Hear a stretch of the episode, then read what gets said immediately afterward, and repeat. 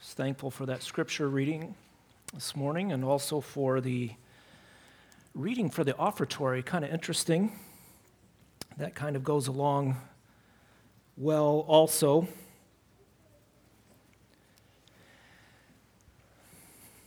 A loud voice. That pastor had to use a loud voice to warn that young man of the impending danger that was about to befall him. So, so we are called to use a loud voice to warn the world of the impending tribulation, the impending doom that is to come.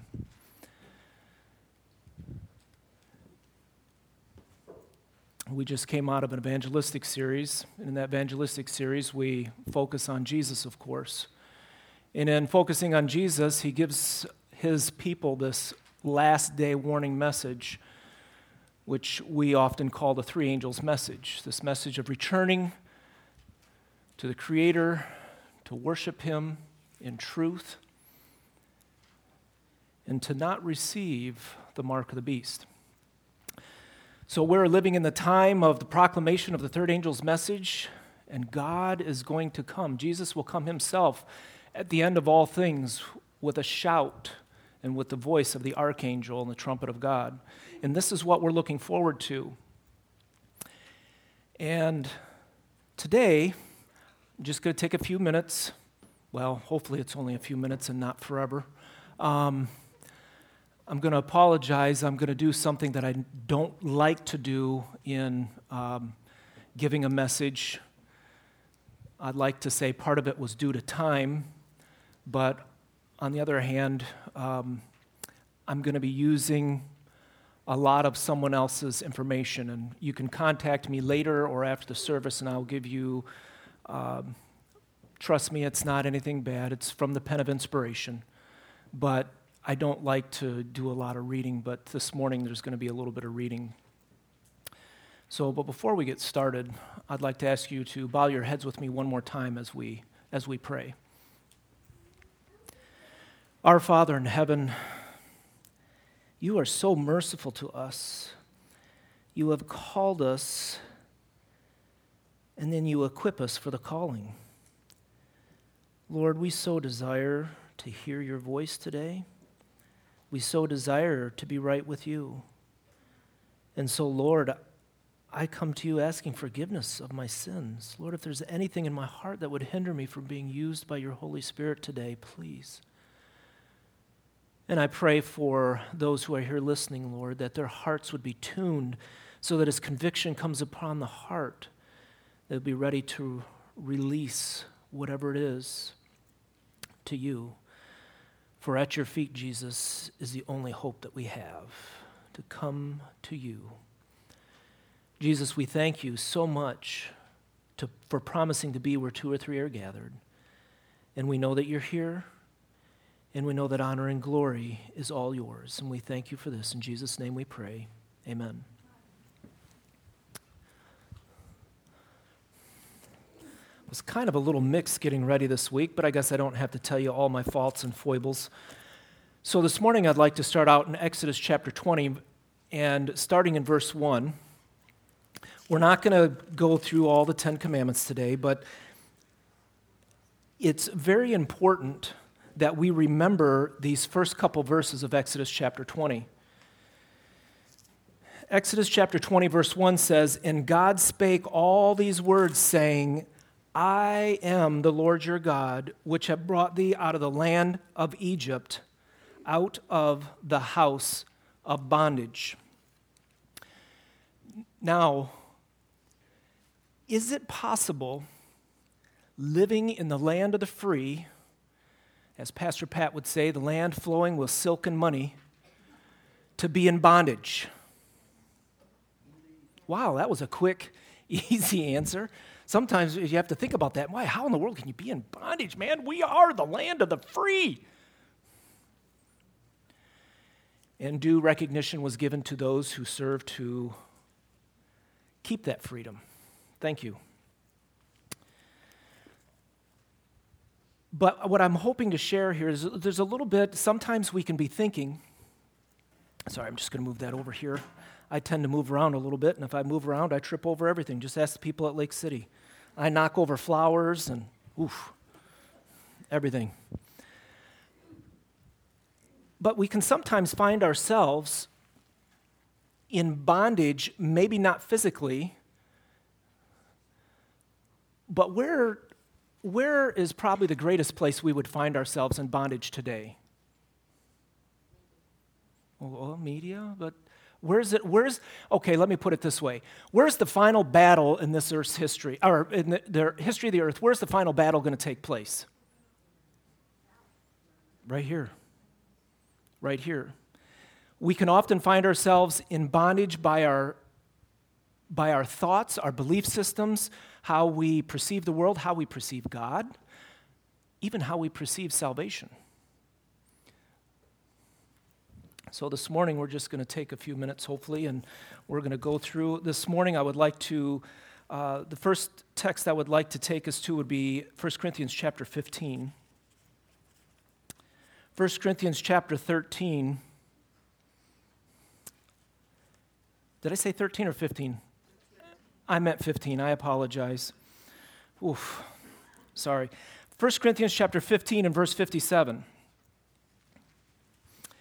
says, Thanks be to God, which giveth us victory through our Lord Jesus Christ. Christ has the power, okay? Christ has the power from the Father to give divine grace and strength to men, making it possible for him, that is man, through his name, to overcome. See, this is often, um, often overlooked. We often overlook the fact that God did all that He did for us through Christ to give us the power to overcome. Okay, we can overcome. All of us are personally exposed to the temptations of Christ, or to the temptations that Christ overcame, but strength is provided for them in an all powerful name of the great conqueror. All must themselves individually overcome.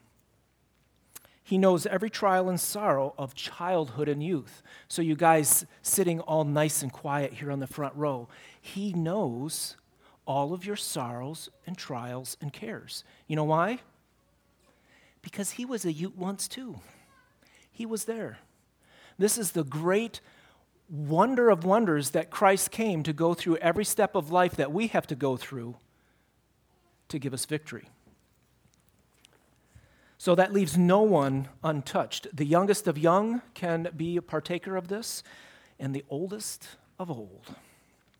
Jesus does not desire, or with his own blood, he has signed the emancipation papers. He does not desire that those of us who he has paid such a high price for should be subject to Satan's every whim. I would like us to turn to Romans chapter 12. Romans chapter 12, this was our scripture reading this morning. Romans chapter 12 in verses 1 and 2.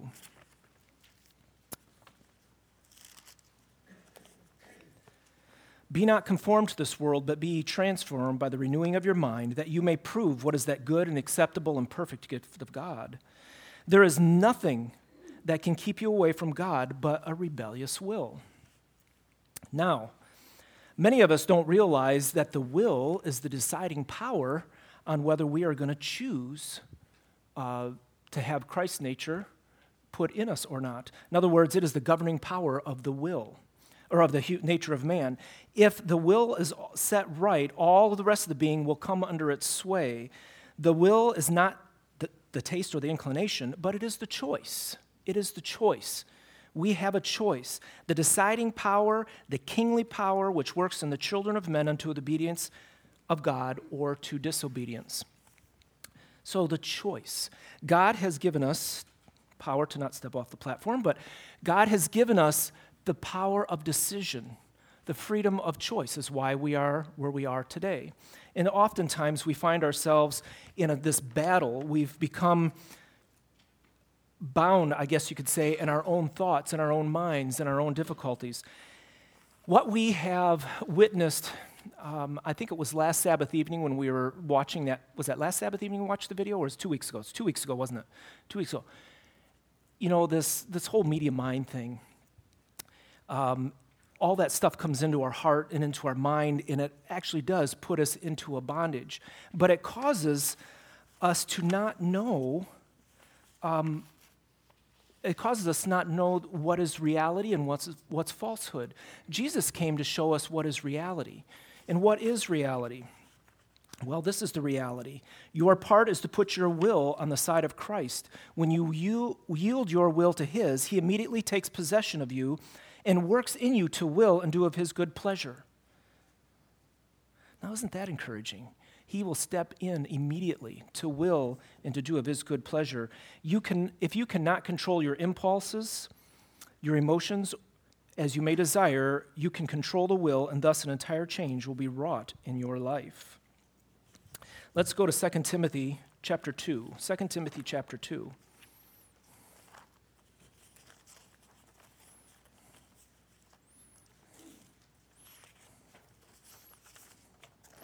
Just bear with me for a few minutes. I hope this starts becoming uh, clear.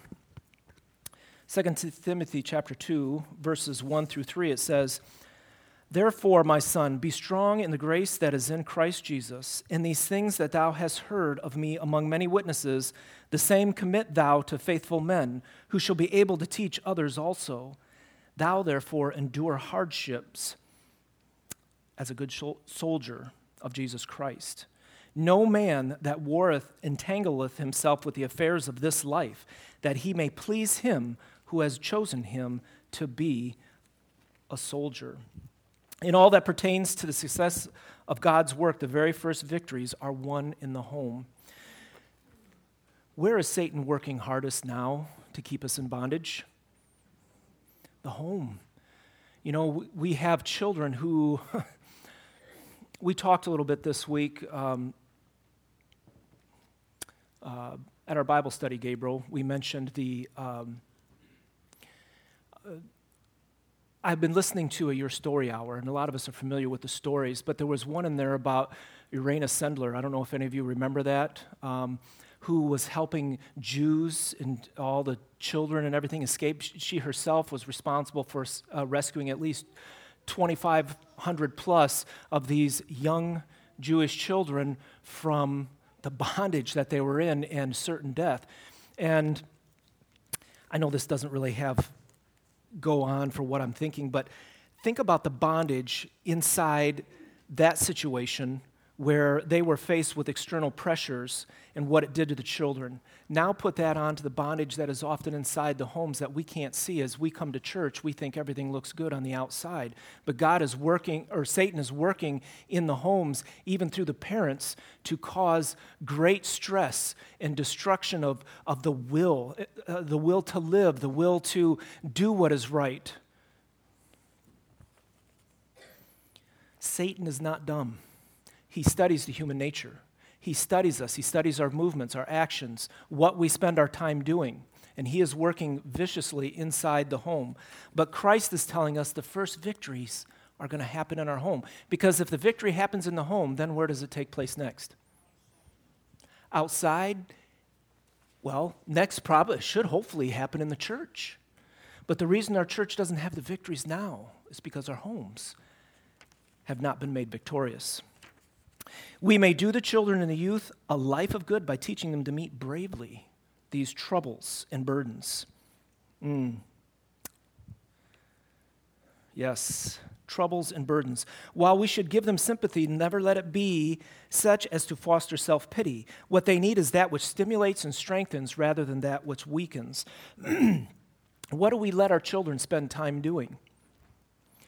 Are they in bondage to the things of the world? You know, uh, in Romans chapter 12, we read, Be not conformed to this world, but be transformed by the renewing of your mind.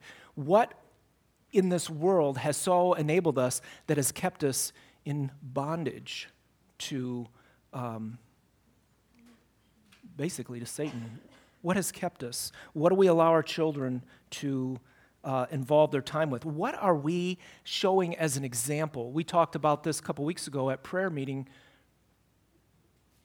That was a few weeks ago at prayer meeting, Deuteronomy chapter 6, about teaching your children the law and sitting down with them and talk the law and the statutes and the precepts. Sitting down, when you sit down, you teach them. When you rise up, you teach them. When they go to bed, you teach them. When you're walking in the way, you teach them.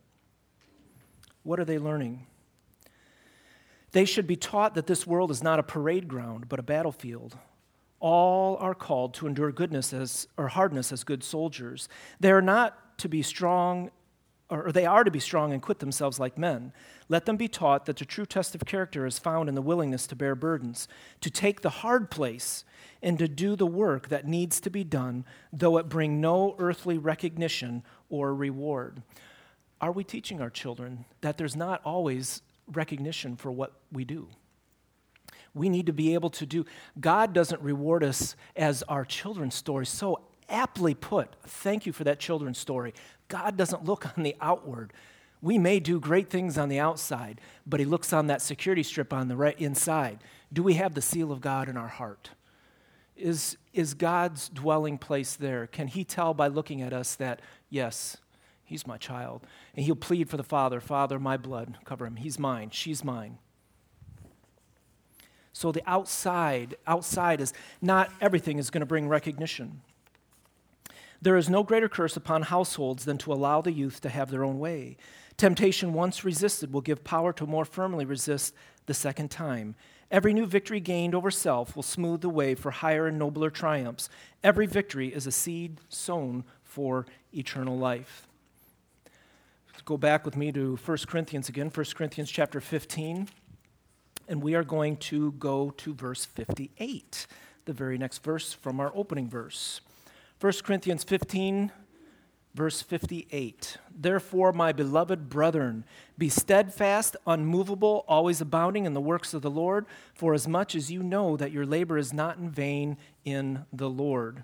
Okay, those who stand in defense of the honor of God and maintain the purity of truth at any cost will have manifold trials, as did our Savior in the wilderness. So, when we stand for truth and at any cost do not let down our guard, we're going to be faced with trials and temptations, persecutions, even from those around us in the church. Where are we counseled most of the battles are going to come for us in the last days? From inside. That's right, from inside. The yielding temperaments who have not uh, courage to condemn wrong but keep silent when their influence is needed to stand in the defense of right against any pressure, may avoid heartaches and escape many perplexities, but they will lose the rich reward if not their own souls. Those who are in harmony with God and through faith in Him receive strength to resist wrong and stand in defense of the right will always have severe conflicts and will frequently have to stand almost alone. Hmm. But precious victories will be theirs while they make God their dependence. His grace will be their strength. Their moral sense will be kept clean, clear, and sensitive. Their moral powers will be equal to withstand wrong influences. Their integrity, like that of Moses, of the purest character. It will require more moral courage to do God's work unflinchingly.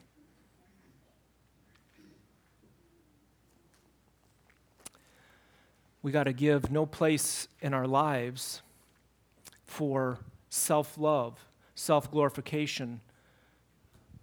Self. Self is the greatest battlefield that we'll have to engage in here on this earth. Like we said, battle is from within, not from without. Our Savior longs to save the young. Here is mentioned again the young. Now, do you guys consider yourselves young? I consider myself young.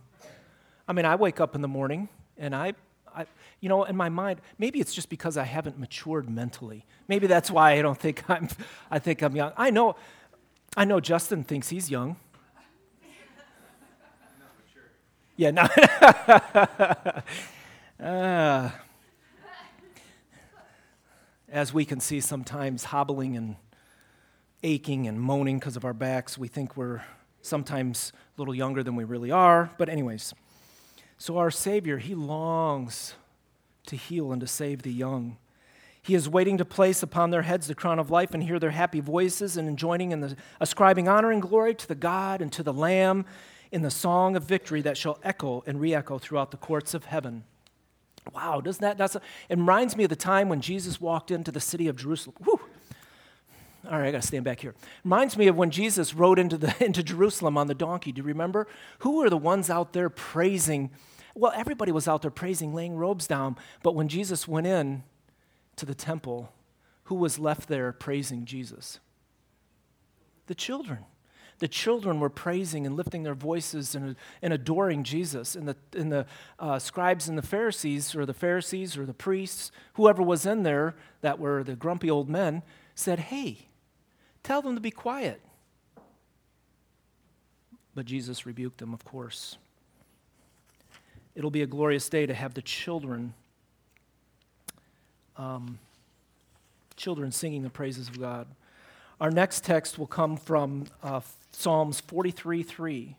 Psalms 43 3.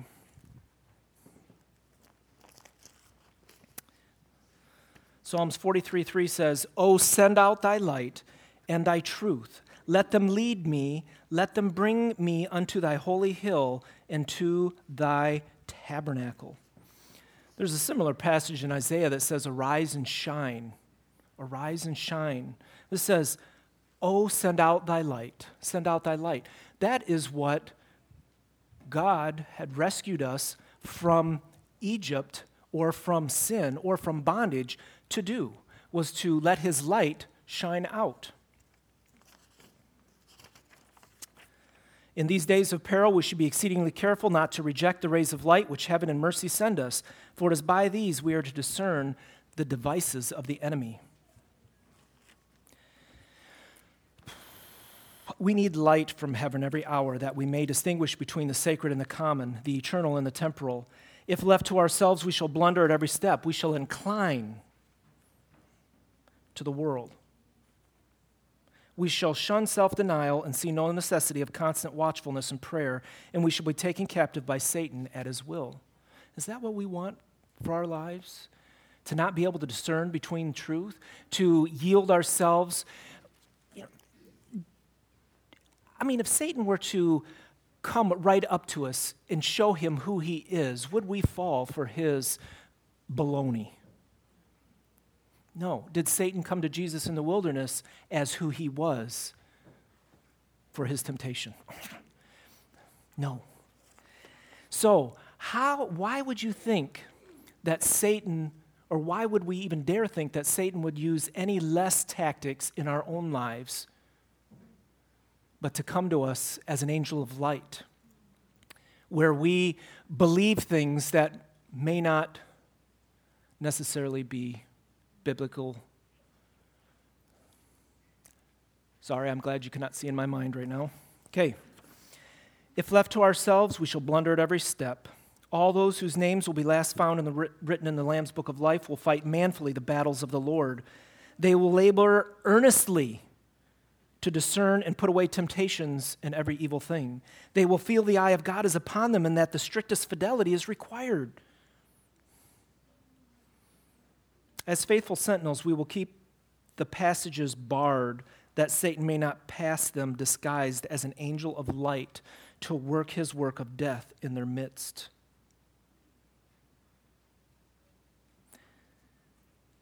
It talks about all who remain pure and uncorrupted from the spirit and influence prevailing at this time will have stern conflicts. They will come through great tribulation. They will wash their robes of character and make them white in the blood of the Lamb. These will sing the song of triumph in the kingdom of glory.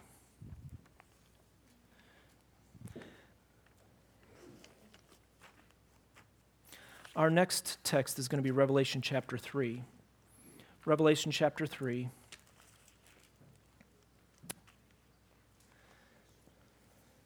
And I've heard it said recently we need to preach Christ, we need to uplift Christ.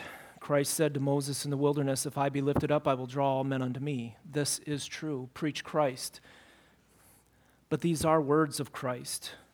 In Revelation chapter 3, in verse 11. Revelation chapter 3, verse 11 hold fast that which, hold fast which thou hast, that no man take thy crown. Okay? What does that imply? What does that imply? It's a struggle. It's a struggle. That's right. We need to be ever mindful. We need to guard. Decisions may be made in a moment to fix one's condition forever. But remember, it would take the work of a lifetime to recover. What a moment! What a moment of temptation and thoughtless yielding will throw away. It only takes a moment. By a momentary act, you will place yourselves in the power of Satan. Okay. You guys, right down here. If you guys can get this now while you're young, trust me, it'll make your life a whole lot easier. You guys back there, yes, you two smiling at me that live in my house, get this while you're young. Momentary act may place yourself in the power of Satan, but it'll require more than a momentary act of the will to break his fetters and reach for a higher, holier life. The purpose may be formed, the work begun, but its accomplishment will require toil, time, perseverance, patience, and sacrifice. Oh, that dreaded word, sacrifice. Who likes to sacrifice today? Anybody? I see no hands. What is sacrifice? Well, I gave 10 bucks in the offering plate today. What is sacrifice? Those who win heaven will put forth their noblest efforts and will labor with long suffering. Labor with long suffering, that they may reap the fruit of toil. There is a hand, there is a hand that is open wide. At the gates of paradise to those who have stood the test of temptation and kept a good conscience by giving up the world and its honors, its applauses, for they love Christ, thus confessing him before men and waiting with all patience for him to confess them before his Father and the holy angels. Keep the conscience tender, that you may hear the faintest whisper of the voice that spake never as man spake. You know, the Bible talks over and over again, especially in the book of Revelation, to him who overcomes. And you know, to the last church of the seven churches, in Revelation chapter 2 and 3, it talks the church of Laodicea. In that message, at the end of that message, Jesus gives the most wonderful words and probably the greatest blessing that was ever or promise promised to any of the previous churches. And he says, To him that overcomes, I will they will grant I will grant them to sit with me in my throne, even as I also overcame and am set down with my Father in his throne. That's a powerful promise. That's a powerful promise. Romans 5:19. We're almost done here. We're almost done. I'm sorry. I just there's something more that's rolling through my mind. I'm trying not to see in bondage. We're talking bondage in the mind. Sometimes we can get in bondage to good things as well and not take a little bit of time to relax. But Romans 5:19 For by one man's disobedience many were made sinners, so by the obedience of one shall many be made righteous. Jesus came to impart his righteousness, his own divine nature, and his own image to the repenting, believing soul. Christ's victory was complete, as had Adam's first failure been. So we may resist temptation and force Satan to depart from us. John 16 33. John 16 33. These are the words of Christ. These things I have spoken unto you, that in my, me you might have peace. In the world you will have tribulation, but be of good cheer. I have overcome the world. When the last steps of Christ's humiliation were to be taken, when the deepest sorrow was closing in about his soul, he said to his disciples, The prince of this world cometh and hath nothing in me. The prince of this world is judged. Now shall he be cast out with prophetic with prophetic eye, Christ traced the scenes to take place in his last great conflict. He knew that when we, he should exclaim, It is finished, all heaven would triumph His ear caught the distant music and the shouts of victory in the heavenly courts. He knew that the knell of Satan's empire would then be sounded and the name of Christ would be heralded from world to world throughout the universe. Christ rejoiced that he should do more for his followers than they could ask or think. He spoke with assurance, knowing that an almighty decree had been given before the world was made. He knew that truth, armed with the omnipotence of the Holy Spirit, would conquer in the contest with evil, and that the blood-stained banner would wave triumphantly over his followers. He knew that the life of his trusting disciples would be like his, a series of uninterrupted victories, not seen to be such here, but recognized as such in the great hereafter. In the world you will have tribulation, but be of good cheer. I have overcome the world, Christ says. Christ did not fail. Christ did not fail.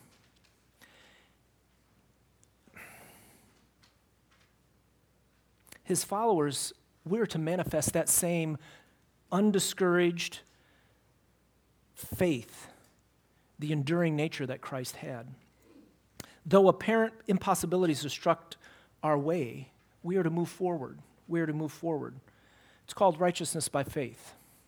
I talked about this a little bit earlier, and I'm sorry, ooh, got a few minutes, a couple minutes left. Just bear with me just a second here.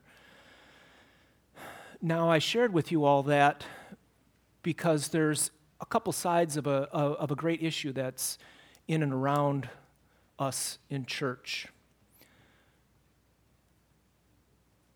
Christ is our righteousness. There's no doubt about it. And we are told in verity it is the third angel's message. There is nothing that we can do to save ourselves, but there is something that we must do to be saved and that is to repent, confess our sins, and allow Jesus to work his will and good pleasure in our lives. There's this subject is so it's getting ramped up again for a very specific purpose. We were informed back in 1888 that this message of righteousness by faith accepted would have meant Jesus could have come long ere this. But as God's people, we have forgotten righteousness by faith. But now let me tell you this if it is so crucial and so important to our salvation, is Satan going to let this concept die without an impostor? No, he will not. Satan is going to be working in amongst the ranks of God's people to deceive them for a false righteousness by faith. And I share these things with you because I want you guys to go home and to study and to not be easily deceived. There is a righteousness by faith out there that says we don't need repentance, it was already done for us. We do not need to confess our sins. Sanctification is not necessary for salvation. It was done once, and we have nothing more to do. We just have to ride the ride of life. And I'm sorry to say, that's here. That's here. Study what you believe. Study to show yourselves approved. That's what Paul said to Timothy. Study to show yourself approved. How do you understand your salvation? Because this is very important, because it can be used to cause us to relax in being vigilant. Because the enemy is coming for your soul, he's coming for your heart. God tells us, don't fear him who can destroy the body, but fear him who can destroy the body and the soul in hell. I'm not trying to preach on that. We just read wonderful stuff about overcoming. God, through Jesus Christ, has guaranteed the victory. But Satan's whole goal is to get us distracted to not rightly claim that victory. And when we don't claim the victory aright, as we read earlier, his little deceptions, we may avoid some of the complex trials and temptations, or trials, not the temptations, Satan's going to keep working on us. We may avoid some of the trials, but we may also end up losing our own souls because we don't confront and we don't stand for what is right and what is truth.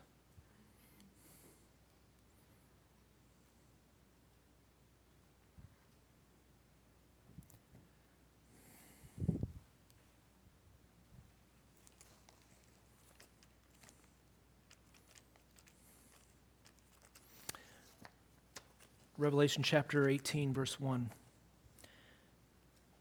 John writing, he said, After these things I saw another angel come down from heaven, having great power, and the earth was lightened with his glory. And he cried mightily with a strong voice, saying, Babylon the great is fallen, is fallen, and has become the habitation of devils, and the hold of every foul spirit, in a cage of every unclean and hateful bird. For all nations have drunk of the wine of the wrath of her fornication, and the kings of this earth have committed fornication with her, and the merchants of earth are waxed rich through the abundance of her delicacies. Then I heard another voice from heaven saying, Come out of her, my people, that you may not be partakers of her sins, and that you receive not of her plagues. I don't know how I can say this with the simplest without being sounding stupid, but Christ did for us. He guaranteed our salvation. But we do have a part to play. God, listen to this. Let's go back to Revelation chapter 3, and then I'll be quiet. I'll try to be quiet. Revelation chapter 3, verse 20. He says, Behold, I stand at the door and knock. If any man hear my voice and open the door, I will come into him and will sup with him, and he with me. Don't fall for that ever elusive deception that there is absolutely nothing we have to do. Because we do have something to do. Jesus cannot enter the heart unless we open the door and let him in.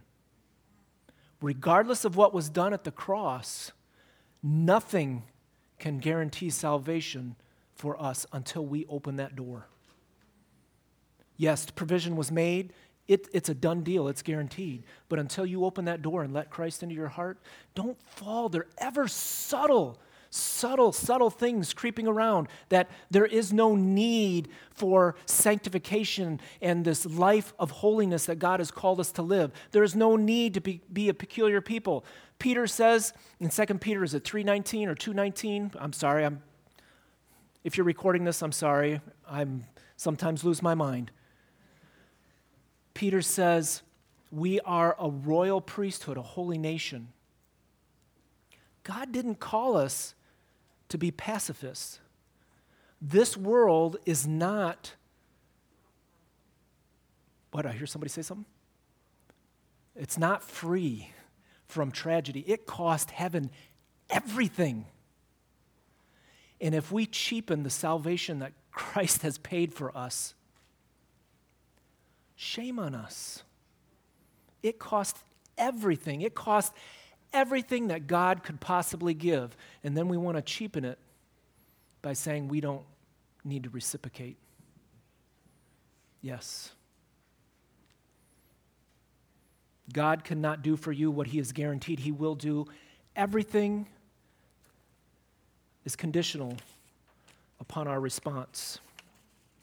God is the perfect gentleman. He never forces His will on us. That's why we're here today because of a stinking little piece of fruit that Satan used, that Satan used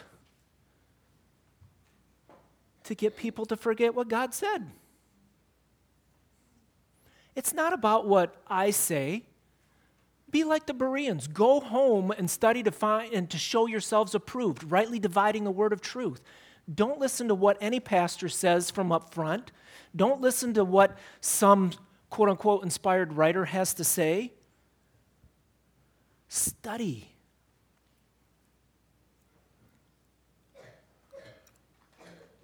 There is, I don't have the quote on me because it just came to my mind, but there are several places, and I hope you guys don't mind me mentioning this because it can be sensitive to some ears.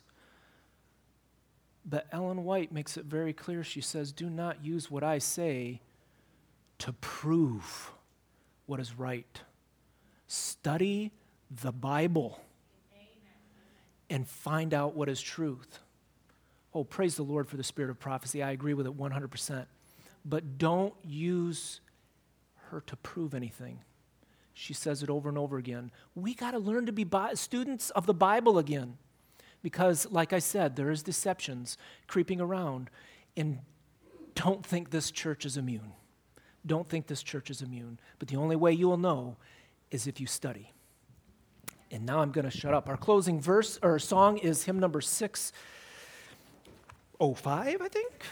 602. It's amazing. I just picked them out. I should have remembered. Sorry about that. I get this mess out of the way. Please stand.